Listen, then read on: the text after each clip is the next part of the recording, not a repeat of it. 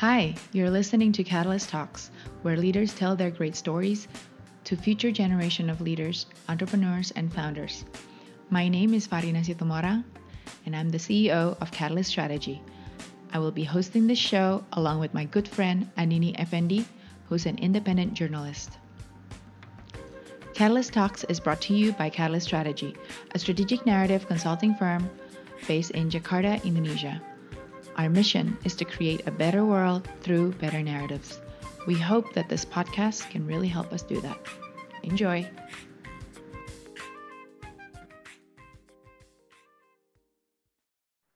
Bang Yos, Bang Yos kan pernah bilang Jakarta tuh kayak hutan belantara, banyak binatang buasnya. Nah, siapa yang predatornya kalau pas zamannya Bang Yos itu sebenarnya siapa sih Bang? Ya, ya ini kan uh, apa namanya terkait pertanyaanmu yang apa ya uh, karakter pemimpin ya. Ya. Jadi memang di sini ini apa namanya di Jakarta itu kan penghuninya ya penghuninya itu dari tukang batu sampai RI 1 itu penghuni di di di Jakarta ini kan jadi uh, itu jadi masalah antara antara RI antara tukang batu RI 1 itu di situ ya ada pimpinan parpol semua di sini pimpinan organisasi organisasi besar yang alus Muhammadiyah, NU, yang galak-galak juga nggak kurang. Kan? Pimpinan LSM di sini semua. Mana ada LSM diem? Kalau diem dia kan nggak kerja namanya kan. Harus ngerepotin kan, kan gitu kan. Terus ada anggota dewan. Di mana ada anggota dewan? Paling-paling tingkat dua, tingkat satu. Di sini tingkat satu sama DPR RI di sini. Memang dia diem aja. Nah, kan seneng ngomong juga mereka kan ada tentara polisi ya dari pangkat prajurit sampai bintang 4. Panglima TNI, Kapolri, ada kepala staf angkatan, ya kan? Nah, di sini lagi pusat media juga di sini. Kalau media nggak uh, ngerecokin kita ya nggak ditonton orang kan gitu kan. Jadi jadi seperti itu uh, pimpinan anu kondisi Jakarta ini kan. Sehingga memang menjadi beban masalah gitu kan. Ya. Mereka ini nggak akan pernah diem. Apa pun yang kita lakukan selalu aja dikomentari. Belum kita masalah lokal dan nasional, internasional ada di sini. Ya. Nah, belum nanti uh, dari aspek uh, aspek uh, demografis ya, penduduknya ya, sangat diturukin. Di sinilah tinggal semua etnis ya. Di sini ada orang Tionghoa banyak di sini, Arab, India, Pakistan terwakili. Suku, dari Aceh sampai Papua terwakili semua. Papua, Padang lah. Contohnya salah satunya orang Batak adalah yang ada di, di sebelahmu itu. Kan? Jadi, Horas Bang, ya. Jawa, kita ngelempar uh, kerikil gitu, batu juga pasti kena kepalanya orang Jawa kalau di sini kan. Karena hmm. sangat jadi terpakai semua agama, enam agama terwakili semua. Mereka membawa budaya, adat istiadat masing-masing. Nah, maksud saya ya memang itulah Jakarta seperti itu keadaannya. Karena itu pemimpinnya ya harus yang pertama karena sangat heterogen kan harus luas. Harus luas itu semua golongan ya, yang sukunya beda, yang agamanya beda, itu menganggap wah dia memang gubernur kita dia itu kan gitu kan. Nah, hmm. luas perlu luas bergaul dengan semuanya gitu kan. Di sini ada juga selebritis, di sini juga tidak kurang orang-orang miskin. Jadi sangat uh, heterogen seperti itu gitu kan.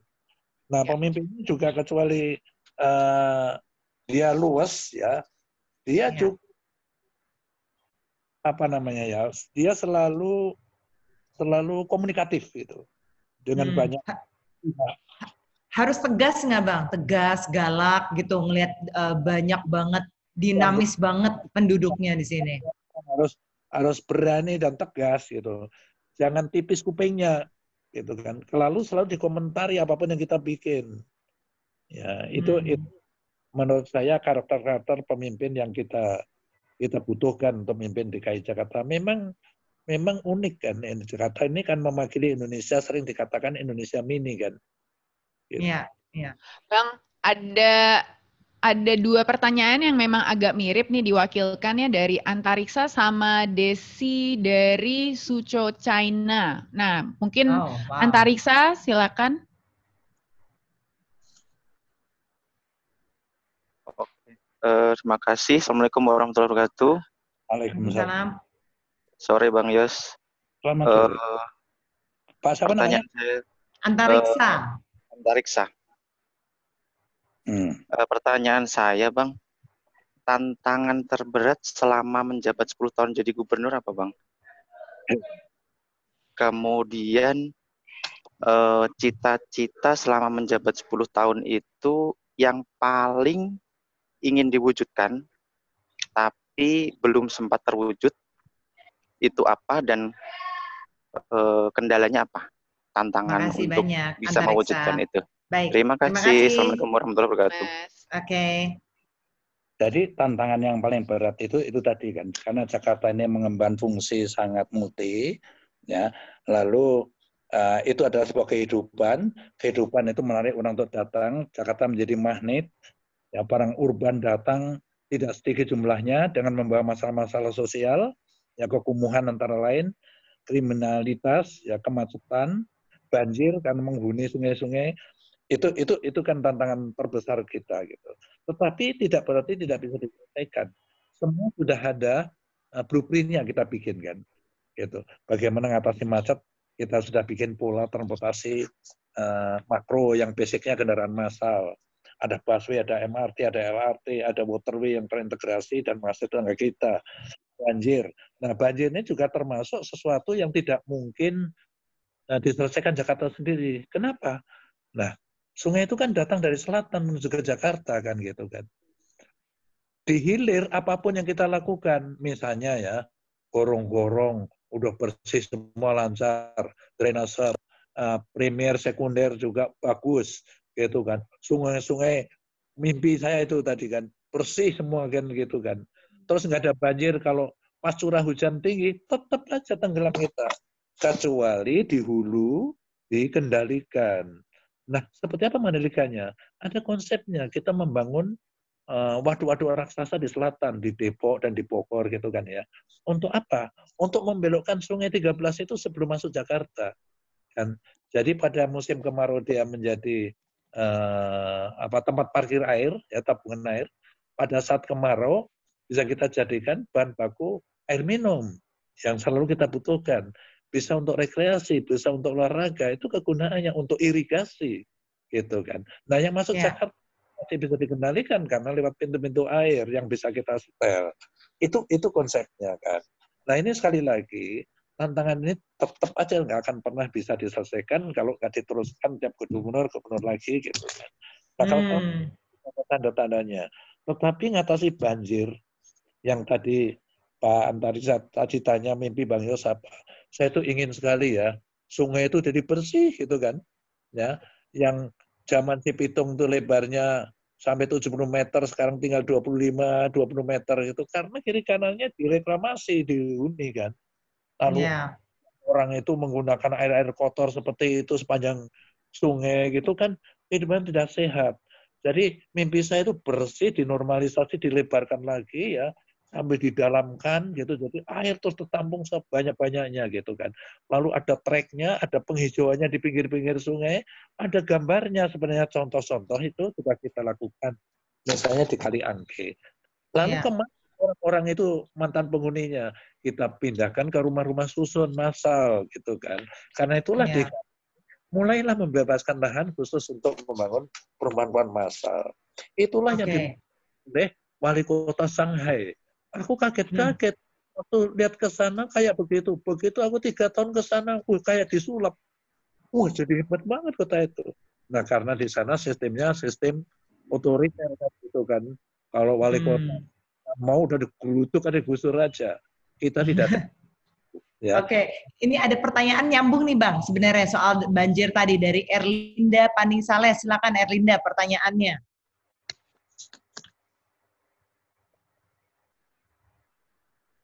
Erinda silakan, boleh di unmute. Selamat sore Pak. Saya Elinda Panisales dari Jogja. Uh, saya banyak baca mengenai proyek NICT yang pulau-pulau buatan itu. Apakah menurut Bapak itu memang uh, berkontribusi untuk mengurangi banjir seperti tujuan proyek itu? Terima kasih, Ibu. Oke, dari Erlinda tadi. Erlinda itu kan maksudnya reklamasi ya? Iya. Benar Ya. buatan. Mhm. Jadi jelaskan dulu gini ya. Eh, reklamasi itu sebenarnya bukan barang tabu. Ya, bukan barang tabu. Artinya banyak orang melakukan. Contohnya, contohnya yang paling jelas itu adalah tetangga kita Singapura itu. Singapura itu terus bertambah lahannya itu karena reklamasi ya. Lama-lama nyambung sama Indonesia loh. Nanti reklamasinya itu kan. Terus reklamasi. Kuala Lumpur melakukan reklamasi. Tokyo juga. Itu kan kota-kota pantai semua reklamasi. Jadi saya jelaskan bahwa bukanlah barang tabu reklamasi. Tetapi dia harus memenuhi AMDAL ya, analisa dampak eh, lingkungan. Itu harus benar-benar diperhatikan, diyakini bahwa dampaknya itu ada tapi sangat minim gitu. Lalu penggunaannya, penggunaannya yang direklamasi harus 30% tidak boleh dibangun. Dia harus dihijaukan. Yang boleh dibangun 60 persen, 60 persen itu termasuk juga bukan rumah atau apartemen aja, tetapi juga harus ada sarana-sarana sosialnya, ya ada sekolah, ada ada sarana ibadah segala macam. Harus harus dipatuhi seperti itu. Nah, memang reklamasi selalu membawa dampak, tetapi harus diminimize. Gitu. Ya. Baik. Uh, Bang Bang Yos, dari tadi kita udah ngobrolin soal Jakarta. Nah, mungkin banyak audiens nih yang nggak belum terlalu uh, dengar banyak tentang cerita Bang Yos uh, waktu masih di militer dulu gitu ya. Nah, uh, mungkin pertanyaan pertamanya, melihat ke belakang, Bang Yos menyesal nggak keluar dari militer, Bang? ya, begini ya, saya itu sebenarnya kan gubernur yang kesasar lah, jujur aja ya bukan apa ya, saya memang ingin mengabdi di militer terus. Ya. Karena saya memang dilatih sebagai tentara, aku sudah kadung bergabung dengan pasukan khusus ya di dilatih sebagai prajurit profesional gitu. Ya, namanya pasukan khusus itu kan uh, apa namanya uh, uh, Farina ya, itu kan dilatih bagaimana menghancurkan jembatan, bagaimana menghancurkan bangunan-bangunan strategis, bangunan tinggi gitu kan ya misalnya ya. Bagaimana membunuh musuh secara uh, apa namanya kelihatan senyap maupun terangan gitu. Itu itu aja itu memang keadaan kita. Nah tiba-tiba aku disuruh atas perintah Panglima TNI aku disuruh mendaftar jadi gubernur DKI kan gitu. Nah bayangin ini kalau aku jadi gubernur nanti, wah aku ngurus orang dari kandungan udah saya urus sampai ada jadi bayi lahir sehat. Nanti remaja sekolah, aku nyiapin sekolahnya. Udah sekolah sekolah harus kerja, aku nyiapin kerjanya. Sampai dia meninggal, aku siapin kuburannya. Jadi kan sangat kontradiksi gitu loh. Ya. Terus saya membangun jembatan, saya membangun gedung-gedung, padahal dulu tukang menghancurkan barang-barang itu kan gitu kan. Nah, yang berat bagi saya bukan itu ya. Waktu itu yang berat bagi saya, kalau saya terpilih, saya mesti pensiun dini gitu kan karena itu hmm. peraturan. Yang keluar dari struktur TNI maka dia harus pensiun. Makanya ini yang paling berat aku harus melipat baju hijau saya sebelum waktunya gitu. Tapi ya Tuhan menentukan lain. Saya ternyata termengabdi di uh, jadi gubernur ya saya harus cintai tugas itu. Harus cepat menyesuaikan ya. Kalau yang tadi yang saya saya itu sampai dikoreksi terus kakak saya yang di Semarang sana kan. Wah kamu itu tampilanmu masih sangar katanya kan. Memang aku suruh senyum-senyum itu barang yang paling sulit. Saya perlu waktu satu tahun untuk belajar senyum-senyum tengengesan itu kan. Karena di nggak ada kayak begitu. Namun demikian itulah seninya jadi pemimpin kan. Saya mm-hmm. kalau dulu di tentara sangat sangat otoriter, saya sekarang harus demokratis. Gitu. Ya nyatanya uh, alhamdulillah bisa lah gitu kan. Iya, Bang Yos nih belum uh, kita kesempatan datang ke Museum Bang Yos ya Far waktu itu. Jadi kita lihat ya. perjalanan karirnya militernya Bang Yos dari Timur Timur segala gitu. Bang, kalau lihat ke belakang gitu ya Bang, udah pernah uh, ngalamin di Timor Leste, terus tiba-tiba Timor Leste lepas gitu perasaan Bang Yos gimana Bang? Waduh. itu rasanya pilu hatiku. Karena Iya. ya, eh, Andini sama Verina ya, saya itu adalah orang pertama yang dimasukkan ke tim-tim itu saya ya dan itu atas perintah langsung Pak Beni Murdani waktu itu ketua G1 Hankam atau As Intel Hankam lah kalau sekarang kan gitu kan. Itu memerintahkan saya untuk melakukan operasi penyelidikan. Terus saya masuk dengan pasukan. Itu boleh dikatakan eh, Andini itu operasi one way ticket gitu. Suruh Yang berangkat artinya artinya apa tuh one way ticket? bukan kembali lagi. Jadi tiketnya sekali aja gitu kan. Ya memang orang hanya jumlahnya 50 dimasukkan di negara orang lain. Portugis juga masih ada. Tidak ada sandarannya apa-apa gitu. Gitu kan. Jadi ya seperti itu kan. Terus di dalam berikutnya terus kemudian menerjunkan pasukan, melibatkan pasukan begitu besar ya, TNI ya. Berapa ribu yang gugur. Itu kan. Berapa orang jadi janda. Berapa prajurit yang apa namanya catat seumur hidup. Tiba-tiba lenyap seketika gitu dan saya itu waktu kecil ya Andini kalau kita belajar ilmu bumi itu kan saya sering melihat peta Indonesia. Kenapa sih ini kok ada yang putih sedikit ini di jantung kita? Oh ternyata itu jajahan Portugis gitu. Dan nggak pernah ngimpi bahwa barang itu akhirnya secara cantik masuk dari wilayah kita sebagai satu provinsi itu cantik dan sebenarnya waktu ketemu Sanana, saya cek kan, kenapa sih kalian waktu kita masuk lihat aja, kalian dulu ada aspal nggak dari Dili keluar kota? Nggak ada kan aspal semua sekarang sampai ke VKK ya ngomong gitu. Dulu ada nggak sih sekolah tempatmu? Hanya di Dili aja, sekarang semua kecamatan ada, desa ada sekolahan.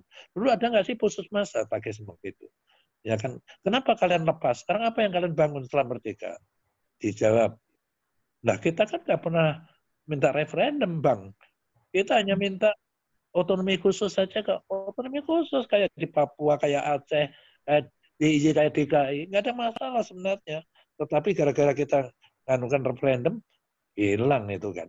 Nah, itu kan tentu saya sebagai prajurit ya, mungkin bukan saya saja semua prajurit yang pernah uh, bertugas di sana, tentu amat dalam lah luka itu dengan hilangnya tim-tim. Itu paling cocok ikut kita lah dia. Karena kalau you tahu ya namanya bahasa terus uh, budaya, raut muka dengan uh, NTT orang NTT itu sama orang tim-tim itu. Gitu. Hmm. Oh, jadi yang paling cocok itu adalah bergabung dengan kita. Nah, sekarang yeah. di situ kan negara tersendiri di tengah-tengah jantung kita kan gitu. Kita nggak pernah tahu ada ada pesawat tempur siapa yang diparkir di sana ya aku nggak bisa cerita di sinilah ya. Gitu. Yeah, yeah. Thank you everyone for listening to the talk. I hope you enjoy that. Watch more on our Facebook and YouTube page, Catalyst Strategy. Subscribe to our weekly newsletter for our analysis of the latest trends. And stay tuned in the next Catalyst Talks for more inspirational talks with prominent leaders.